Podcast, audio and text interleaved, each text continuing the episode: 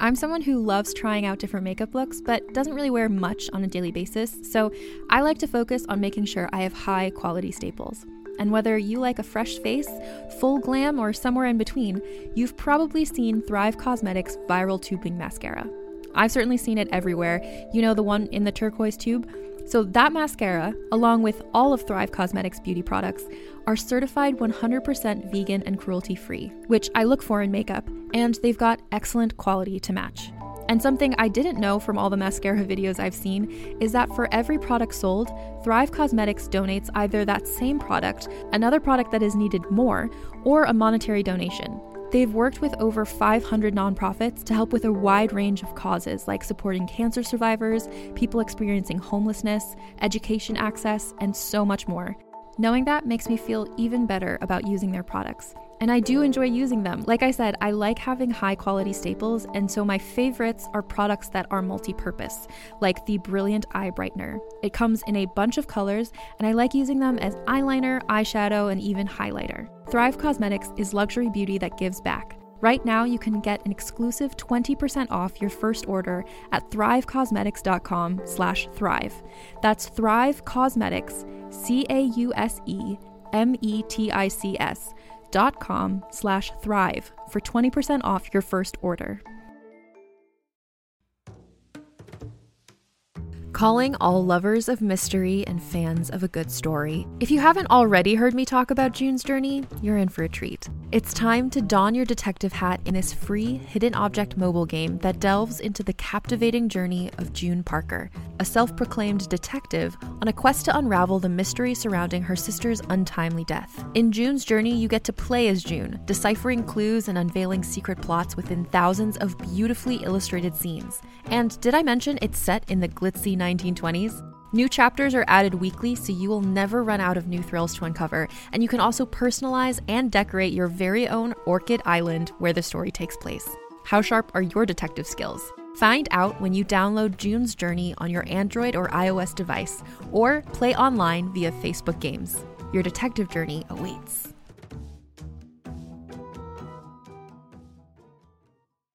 Hey everyone, welcome to Let's Get Civical. This is the podcast that breaks down politics, government structure, and dives into the context of current events, but in a super fun way. I'm Lizzie Stewart, comedian, feminist, and political junkie. And I'm Arden Walentowski, former Senate intern, campaign staffer, and political strategist. In this episode, we're talking about the atomic bomb. So grab your uranium. And let's get civical.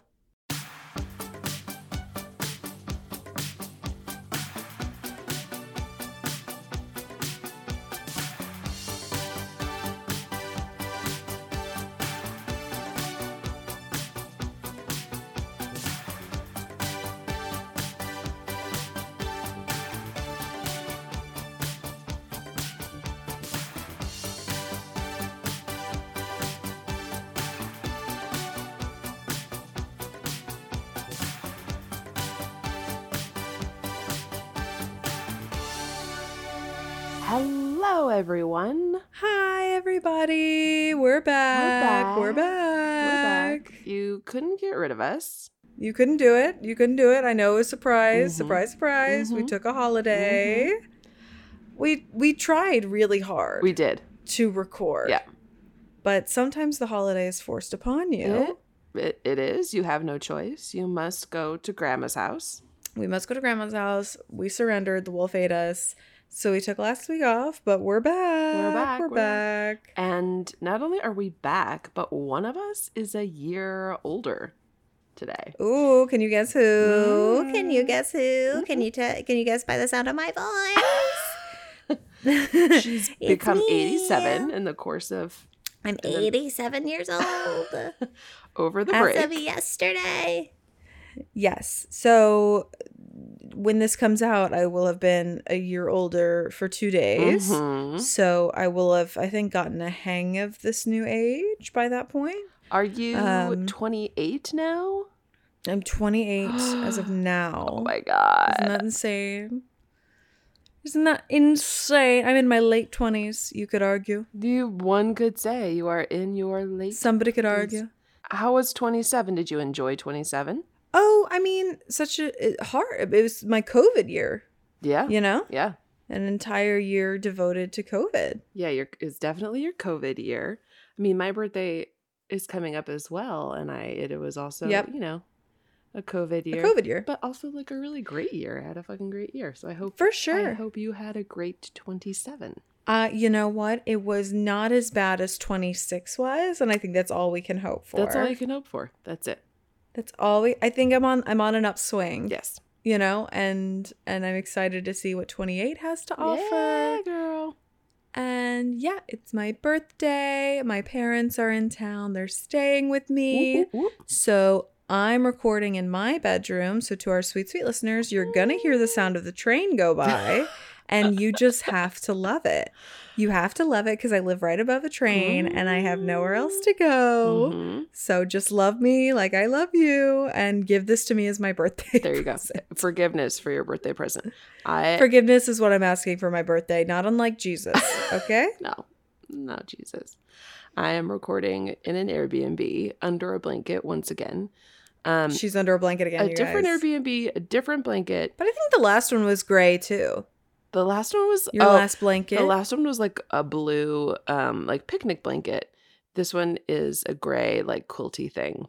which we love. Yes. And last time it was in Arkansas. Now we are currently in North Carolina. So we're, you know, we've made You're just some moves. the whole South. hmm I'm gonna cover the South under a blanket. When are you finally? Are you back by our next episode? yes, Wow. I know. A changed woman. I know. What, like 30 days on the road? Something like that. Yeah, It's crazy, I know. Insane. So fun. But yes, insane.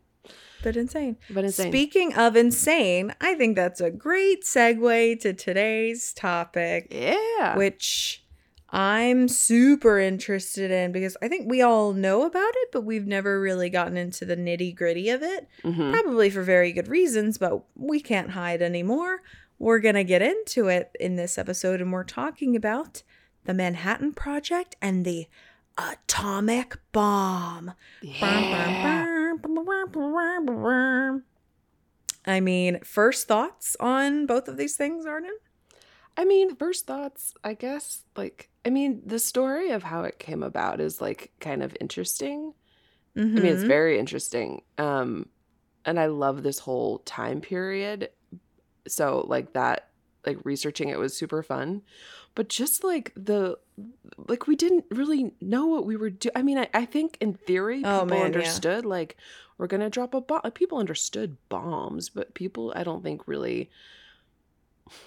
I, I don't know. Like, I, I'm sure they thought it through. You would like to think that they thought it through, but the fact that we just dropped these two huge bombs and decimated parts of a country, yeah. like, is absolutely insane. Yeah, it's it really is profound, and especially it's like because we can t- like in we're we're taught in our in when we learn about World War II that you know this happened at the tail end, obviously, of World War II, and it Yep. and it was in context. I think what how I was taught that the the bombs were in context of like fighting World War II and fighting Hitler and like you know doing this crazy thing to to take down this crazy being Right. when in fact it, you know I think by the time they were dropped we had already taken back Europe uh and so the war was just happening in the Pacific or am I wrong You're correct in that they were. It was developed because Germany. They thought Germany was going to develop them first, and so like the plan was to. I mean, maybe not use them against Germany, but like in response to Germany developing the technology, and then we Yeah. use them against Japan. Like it was yeah not the intended purpose. not the intended purpose. And look, I'm not necessarily like anti development for the sake of like flexing, you know? Mhm. Like, I think that's, I mean, now that's the only reason that we develop them is to essentially show force. Right. But I'm not pro dropping them. So I'm going to start off this episode by saying I am not pro at all nuclear weapons. It like uh using them. Using them. Yeah. So if you if you feel a certain way about that, then I'm just going to let you know right now that that's where I'm going to come back to. Right. I mean, there's just no way around the death and destruction. I mean, it's like Yeah. Yeah. Of innocent life. yeah, Yeah, you're gonna hit civilians, like Yeah. thousands of them, thousands Because of them. yeah, if you don't like you have a bad bomb. You know, like that's the whole that's the whole thing. Oh. That's the whole thing. But before we jump in, Arden, do you want to go over today's sources? Yes, today we're our Saoirse Ronan sources are coming from the American Museum of Natural History. Oh, love. I know, I was really excited about that one. Love. History.com Of course. and the Department of Energy. Sure. Let's talk to them. Let's Yeah. talk to our department. Mm-hmm. Okay. So let's start off with the inventors and the Manhattan Project. Let's start off with this little sector of this story. So, uh, most of these notes are coming from the American Museum of Natural History, right here in the Big Apple. Mm-hmm. So, in 1938, three chemists working in a laboratory in Berlin made a discovery that would alter the course of history. They split the uranium atom. Dun, dun, dun. Yeah, this, the the split that started it all, Yeah, the split like around Ashton the world. and so- exactly. Wow. Wow. Throw it. Throw it there. Mm-hmm. So, yes, obviously splitting a atom is big big bada bang bada boom. Uranium bada bang bada boom. Yeah. I love it. The energy released when this splitting or fission occurs is tremendous, enough to power a bomb. But before such a weapon could be built, numerous technical problems had to be overcome. I mean, yeah, you can't just like split this thing willy nilly or you'll blow yourself up, you know? Right, you got to split it the right way. Contain. You gotta the split it the right way. Contain the split. Keep it out of the tabloids. Continuing on. When Einstein learned that the German might succeed in solving these problems, he wrote to President Franklin Roosevelt with his concerns. Einstein's 1939 letter helped initiate the U.S. efforts to build an atomic bomb, but work proceeded slowly at first. I'm in, I'm interested that Einstein was involved. Like that's a surprise, little out I of know. left field guy. I didn't realize that, and there's like his whole journey through this project has is like very interesting. Yeah, I didn't realize that. I mean, I knew that he was. Maybe I knew that he was a part of it, but I didn't realize that he was like the instigator. writing the president for God's Yeah. sakes. Well, and but it makes sense because it wasn't like you know, German, like it, it wasn't the German government who was developing this. It was Right. these like physicists, Scientists. like his counterparts in Germany And it's a who were developing it. small circle of physicists. It's in the world. is as small as the theater industry in New York. Like Oh my god, a gossipy, gossipy industry. yes, yes. Fellow physicist Leo Ooh Szilard, we'll say that, I'll say that. urged Einstein to send the letter and helped him draft it. So this was the letter to FDR being like, uh, my dude, they're Uh. figuring it out, so you gotta do something. They're building big weapons over they're building here. you have no idea, my dude. I feel like we may need big weapons ourselves. Mm-hmm. Two other findings in 1940 and 1941 demonstrated conclusively that the bomb was feasible and made building a bomb a top priority for the United States. The determination of the quote critical mass of uranium needed and the confirmation that plutonium could undergo fission and be used as a bomb. Oh my goodness. Yeah. Now that now we're bringing plutonium into this. Mm-hmm. At first, Roosevelt set up the Advisory Committee on Uranium because obviously the first thing you do with anything is you set up an advisory committee. Make a committee about it. So he set up a committee, uh, which was a which ended up being a team of scientists and military officials tasked with researching uranium's potential role as a weapon. Based on the committee's findings, the U.S. government started funding research by ooh Enrico Fermi, Enrico Fermi, and Leo Szilard at Columbia University. Mhm. Hello, Columbia, your alma mater My alma mater. Mm-hmm. which was focused on radioactive isotope separation also known as uranium enrichment, and nuclear chain reactions. Man, I don't like talking about all these elements. Some of them are hard to say. this is it's a landmine for me. It is uh, literally a bomb yard for Lizzie. It's a bomb yard for me. In December of 1941, the government launched the Manhattan Project, the scientific and military undertaking to develop the bomb. And you know what? You know, at least we got the name. I know. There- there, all had, the only thing that had to do in Manhattan was that it was Columbia. I mean, there's, there's, it wasn't. That's it. Oh, yeah, yeah, yeah. That same year, following the Japanese attack on Pearl Harbor, President Roosevelt declared that the U.S. would enter World War II and align with Great Britain, France, and Russia to fight against the Germans in Europe and the Japanese in the Pacific Theater. The Army Corps of Engineers joined the OSRD in 1942 with President Roosevelt's approval, and the project officially morphed into a military initiative with scientists serving in a supporting role. Mhm. So the military is now like, let me take a look at your bombs. And the Mhm. scientists are like, okay, okay, I'm now best supporting actor. All right. the military did to the atomic bomb developers what like the head scientist guy did to Jodie Foster in the movie Contact when she Wow. first heard the like the sound from space that came and gave like when she first heard it and then the main Uh-huh. scientist guy who worked for the government came in and took it and there's a whole scene where he takes credit at the press conference and that's exactly what the military did to these scientists for the atomic bomb Way to bring contact You're so seamlessly anytime into this episode. anytime i can i will And and I love that for you. thank you And I love that for us Thank as you. this as this uh, You're podcast. so welcome. Continuing on, on December 28, 1942, President Roosevelt authorized the formation of the Manhattan Project to combine these various research efforts with the goal of weaponizing nuclear energy.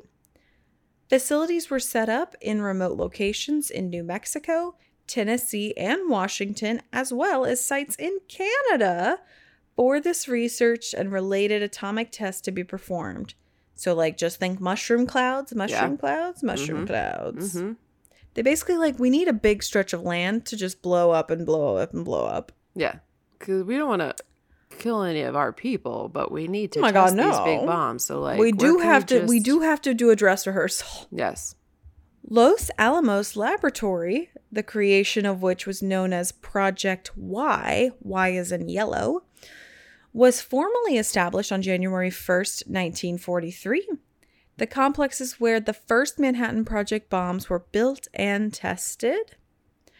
On July 16th, 1945, in a remote desert location near Alamogordo, New Mexico, sorry for that pronunciation, i think it was perfect it was close. I just had to I just had to sound it out. The first atomic bomb was successfully detonated, also known as the Trinity test, creating an enormous mushroom cloud some 40,000 feet high and ushering in the atomic age. So it took several years Yeah. to like get us to it took what, 4 years, 4 or 5 years to get us to a mushroom cloud? Yeah. I mean, it's both not a long time and a short, and it's a long time. and it's a long time Interesting. Scientists working under Oppenheimer had developed two distinctive types of bombs a uranium based design called the Little Boy, oh boy and a p- plutonium based weapon called the Fat Man. I mean, you couldn't have come up with like two, like, like similar things, you know, like Beavis and Butthead. You know what I mean? Like a dynamic Seriously. duo name. seriously how hard was it the destroyer They're not even and trying. the monster i don't know like little boy and fat man Yeah.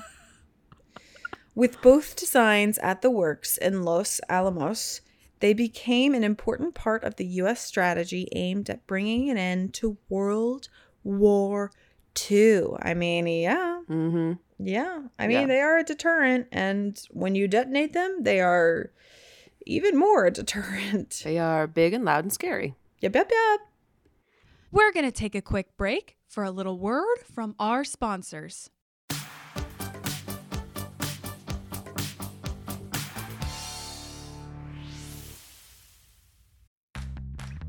You can shop from anywhere doing pretty much anything. You might shop while working, eating, or even listening to this podcast. And however you shop, we all know and love the thrill of the hunt. But do you also know how to get the thrill of the best deals?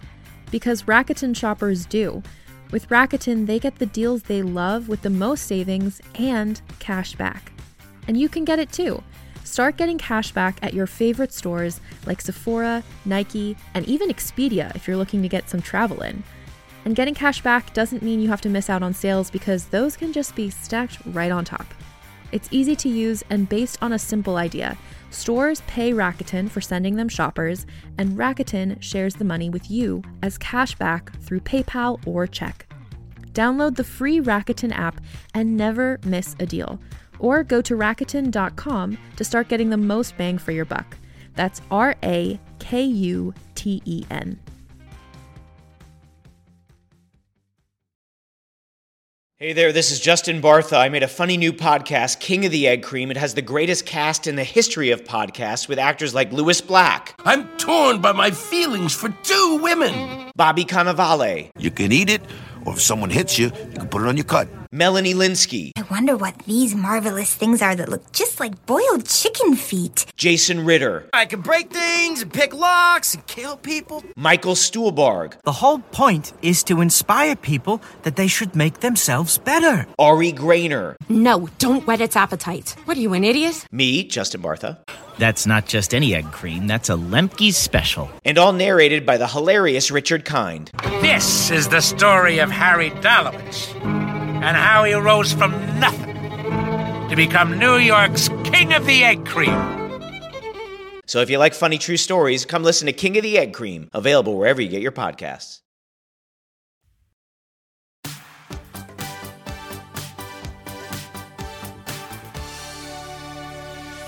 That's the the what? The foundation and and now we're going to get to the two houses that I'm sure everybody knows and recognizes. Yes. The bombings of Hiroshima and Nagasaki in Japan. Yeah. Lay it on me. Okay, here we go. These are coming from history.com and the American Museum of Natural History. So, on July 26, 1945, at the Potsdam Conference in the Allied occupied city of Potsdam, Germany, the U.S. delivered an ultimatum to Japan surrender under the terms outlined in the Potsdam Declaration, which included, among other things, um, a call for the Japanese to form a new democratic and peaceful government or face, quote, prompt and utter destruction, close quote. I mean, They were like, they weren't joking. They weren't joking. They were like, get rid of your dictator, be a democracy, or we'll just end you. Uh, yeah. I mean, I think prompt and utter destruction is like a real, you know, Yeah. They're being a little dramatic, but they did deliver. They did deliver. I mean, they drew a line in the sand, and that was it. Yep. Um, as the Potsdam Declaration provided no role for the emperor in Japan's future, the ruler of the island nation was unwilling to accept its terms. Of course, he's not going to be like, "Mm, Yeah. okay, I will step down. Yeah. I will. No, he's like, mm, fuck you. Who are you to tell me what to do? Right. Meanwhile, the military leaders of the Manhattan Project had identified Hiroshima, Japan as an ideal target for an atomic bomb, given its size and the fact that there were no known American prisoners of war in the area. I just, this is where like I'm just going to start struggling with U dot S dot. I know. Because, yeah, that's uh, great size. Mhm. Obviously, we don't want to kill prisoners of war. But just the fact that, like, there's no hesitation that it is so there's civilians there is insane.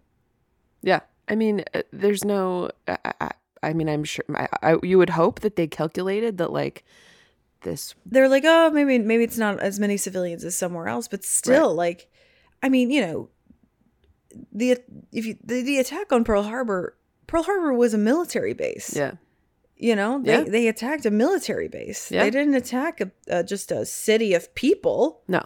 Not to say that like Hiroshima and Nagasaki didn't have military, you know, things there, but Yeah. dang y'all. Yeah. Oh, okay. So, continuing on, with no surrender agreement in place, on August 6th, 1945, the Enola Gay bomber plane dropped the as yet untested Little Boy bomb some 1,900 feet above Hiroshima, causing unprecedented destruction and death over an area of five square miles. The little boy exploded with about 13 kilotons of force, leaving five square miles of the city decimated and killing 80,000 people instantly. Tens of thousands more would later die from radiation exposure. So, yeah, it's Like this is just, like- crazy. crazy. 80,000 just gone in an instant, like just, Just from impact. And then more wiped out. people died like later because of high cancer and exposure. And also remember, these are civilians. And they're civilian. I mean, yes, probably not all of them, but yeah, a lot of them are going to be civilians. Like of the eighty, th- I mean, yeah, it's it's wild. This is wild. Yeah. Three days later, with still no surrender declared, this is the one that I'm like, okay, we saw what it did, and we still thought we would do this again. Mm-hmm. Three days later, with no surrender declared, on August 9th, the Fat Man bomb was dropped over Nagasaki, site of a torpedo building factory, destroying more than three square miles of the city. So, this one, at least, they were like, I mean, This one they were targeting uh something. yeah, like this, I mean, so like maybe they were targeting some something in Hiroshima, but like Nagasaki was because it was there were a defense building or or a, a, and a I mean it's a torpedo that they were going Right. after something military based, you know. But like still It's brutal. brutal, I mean, brutal, think, brutal, brutal. To think that like like if you're going after the torpedo plant, I'm like, go for it. Go after the torpedo plant, like blow up military things. Yeah. I totally understand. But we've just dropped the little one Mhm. and killed 80,000 people instantly. I think we're going to get more than just the torpedo plant with Yeah. the fat man. That's what I I mean, I wonder like it would be really interesting to know like what the like how much they knew of the destruction. Like obviously it would be a huge mushroom cloud and it would be bad. But I wonder if they cuz you can't count like okay, 80,000 dead, you know, Mr. President. Like I mean, I wonder how much they well, knew. I think it's also um I mean, I think as far as like if how many people they killed, I mean, it's like just these are not unintelligent people. I mean, they built the bomb. It's like when they were doing the tests, they saw how what happened Yeah. in a certain square miles Yep. um worth of like what was, you know, the Yeah. the area that it that it detonated in. So it's like look at a map, Mhm. guesstimate. Mhm. They they knew when they dropped both bombs that there would be significant loss of human life. Yeah. Because they're not stupid. They No. know how big these things are. They tested it and they thought, let's do it. Let's do it again. I don't Let's understand do it not once but twice. I don't. Yeah, I don't understand dropping the atomic bomb on the like. I mean, we do this all the time. We go after military plants and whatever. Like, Mhm. just drop Mhm. a regular bomb. Why does Just it a regular be one. Just a regular bomb. Why does Right, which is but that's the thing. It's like it wasn't yes, they they targeted the torpedo plant, but they that wasn't their main target. They could have taken out the torpedo plant. yeah. They wanted to they wanted to decimate a city and a country and civilians. So crazy. Crazy. Not our best moment. No. So, Nagasaki had not been the primary target for the second bomb. American bombers initially had targeted the city of Kokura, where Japan had one of its largest munitions largest munitions plants, but smoke from the firebombing raids occurred over the sky of Kokura. American planes then turned their turned toward their secondary target, Nagasaki. So they couldn't see the original city. They couldn't see Mhm. the target. So they were like, all right, next. And they moved on.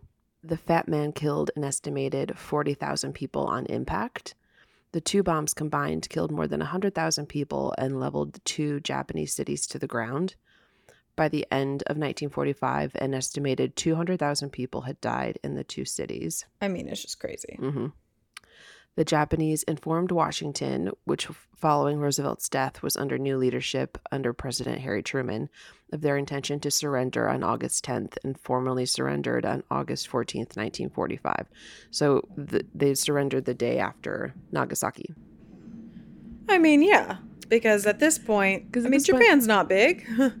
Well, and they're not stupid. They're like these Americans are insane, and they're Right. gonna keep coming for us if we don't. right they're literally like i think it's this thing of like we i showed for better or for worse i think for worse that we have no regard for their their life Yeah, like and the royal they yeah, and the royal All 'em. yes.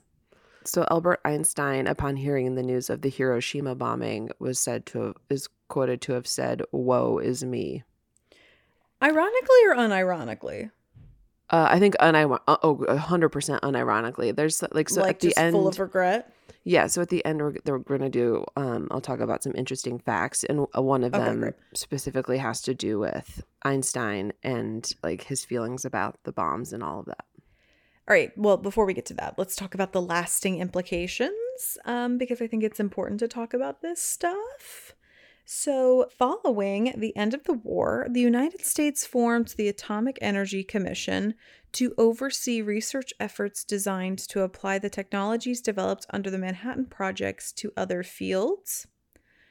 Ultimately, in 1964, then President Lyndon B. Johnson put an end to the US government's effective monopoly over nuclear energy by allowing for private ownership over nuclear materials, which like what an interesting what an interesting move.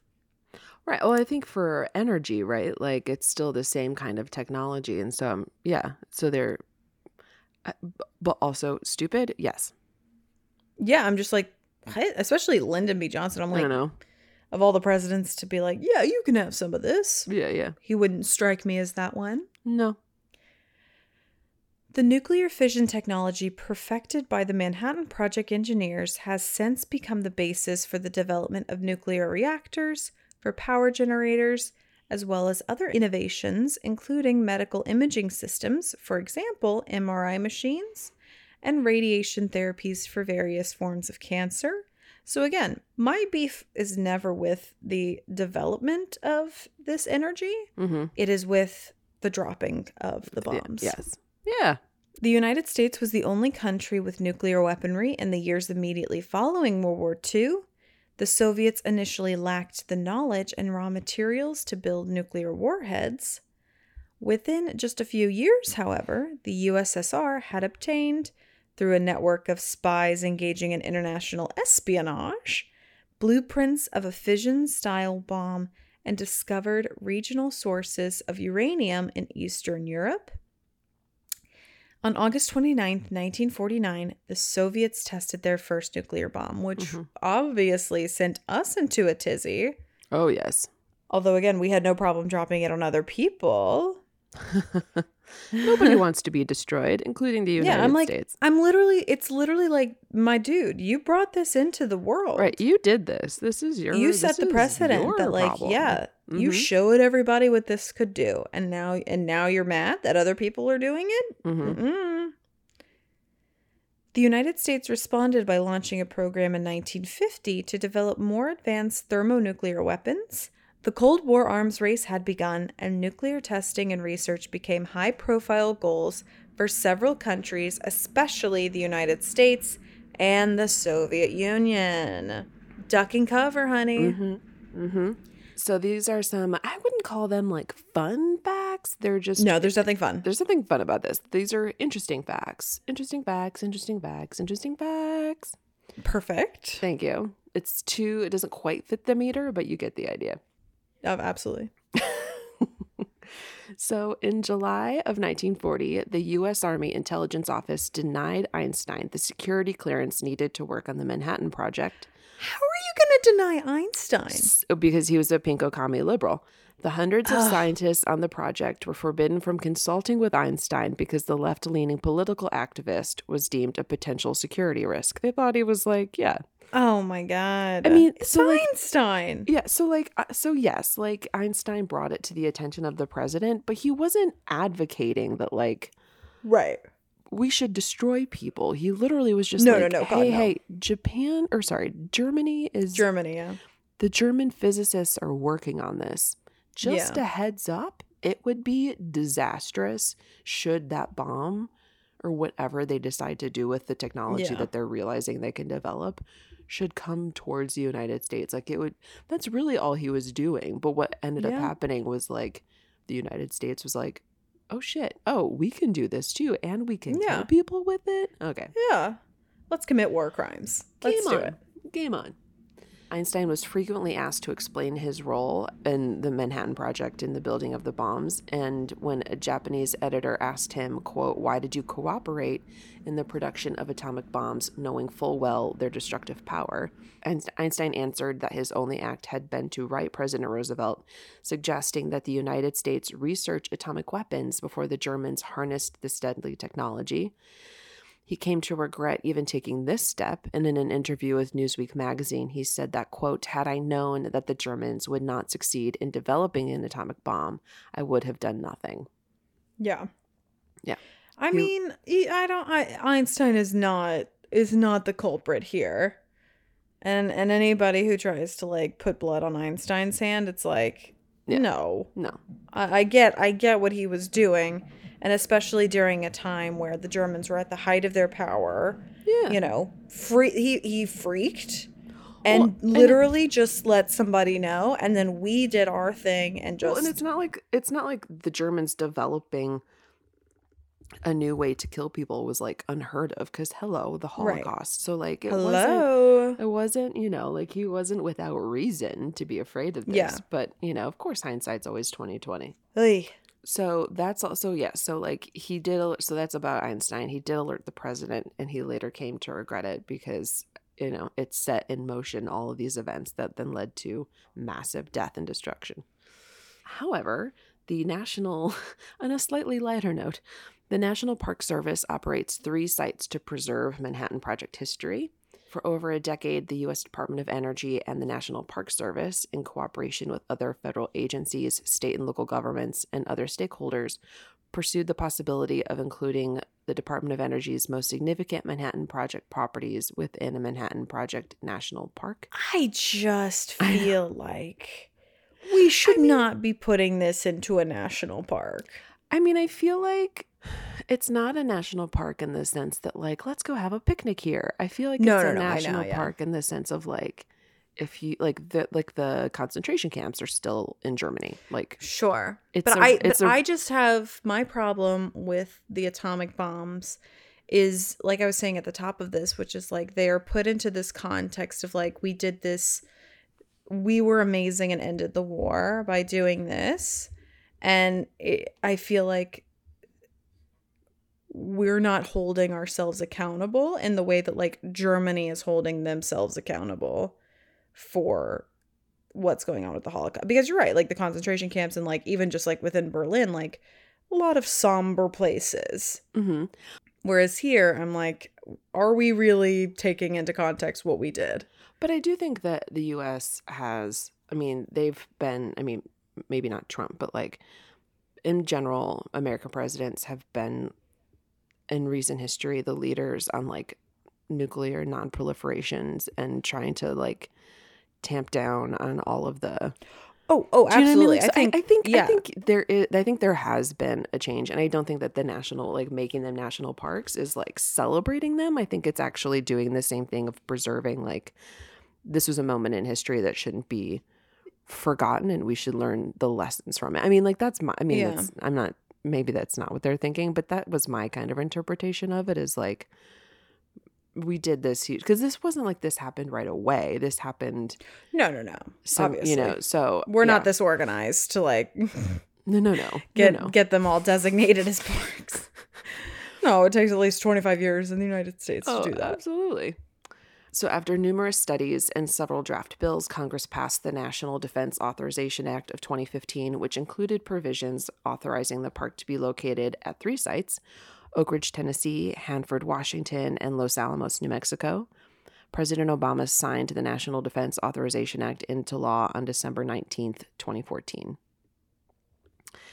Um, and then on November 2015, Secretary of the Interior Sally Jewell and Secretary of Energy Ernest M- Moynitz, Monitz, Ernest Monitz, Honest, maybe? signed the uh, memorandum of agreement between the two agencies defining the respective roles in creating and managing the park. The agreement included provisions for enhanced public access, management, interpretation, and historic preservation. With the signing, the Manhattan Project National Historic Park was officially established. Look, I'm not opposed to visiting the park. Yeah, I'm I interested. 100% I'm go. interested. Yeah.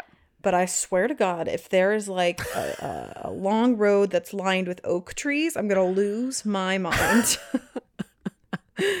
I'm gonna be mad. I know. Well, you know, maybe in I want Tennessee you somber might see statues. you might see some trees in Oak Ridge, Tennessee, considering That's it's fair. Oak Ridge. But you know, Los Alamos, New Mexico, probably safe. You're not going to see a lot of trees, just a Yeah. lot of desert. A lot of dirt. Yeah. I mean, yeah, you know, it's just it didn't sit well with me before getting into the notes, and in a crazy turn of events, it still doesn't sit well with me. Yeah. And that's my and that's my hot take. I mean, obviously glad that we ended the war, but I just I feel like at that point, I think I just think, and this is easy to say because I'm not um sort of in um the 1940s during World War II, but I think we could have won the war without doing this. Yeah. I think agree. that's my problem. I agree. Is that I think I think by this point we had enough momentum and we were we were starting to close in that we didn't need to do this to get Japan's surrender. I mean, it's Japan, Right. you know, and and yeah, because Germany surrendered before Japan, so Germany had already surrendered by this point. Mm-hmm.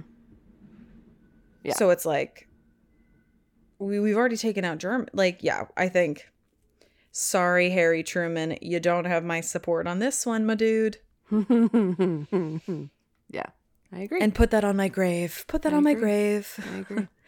Friend, daughter, anti atomic bomb supporter. Supporter. May she rest in peace. May she rest in bliss. Yeah. But with that said, that is the end of our atomic bomb episode. Happy birthday to me. Happy birthday, Lizzie. Happy birthday, me. Yay! And thank you all. You are the greatest gift I could ever have. And as always, we love you so, so much. And if you like what you heard, you can find us on Twitter and Instagram at Let's Get Civical. You can rate us, you can review us, you can subscribe to us. We love you so, so much, and we will see you next Wednesday. Goodbye.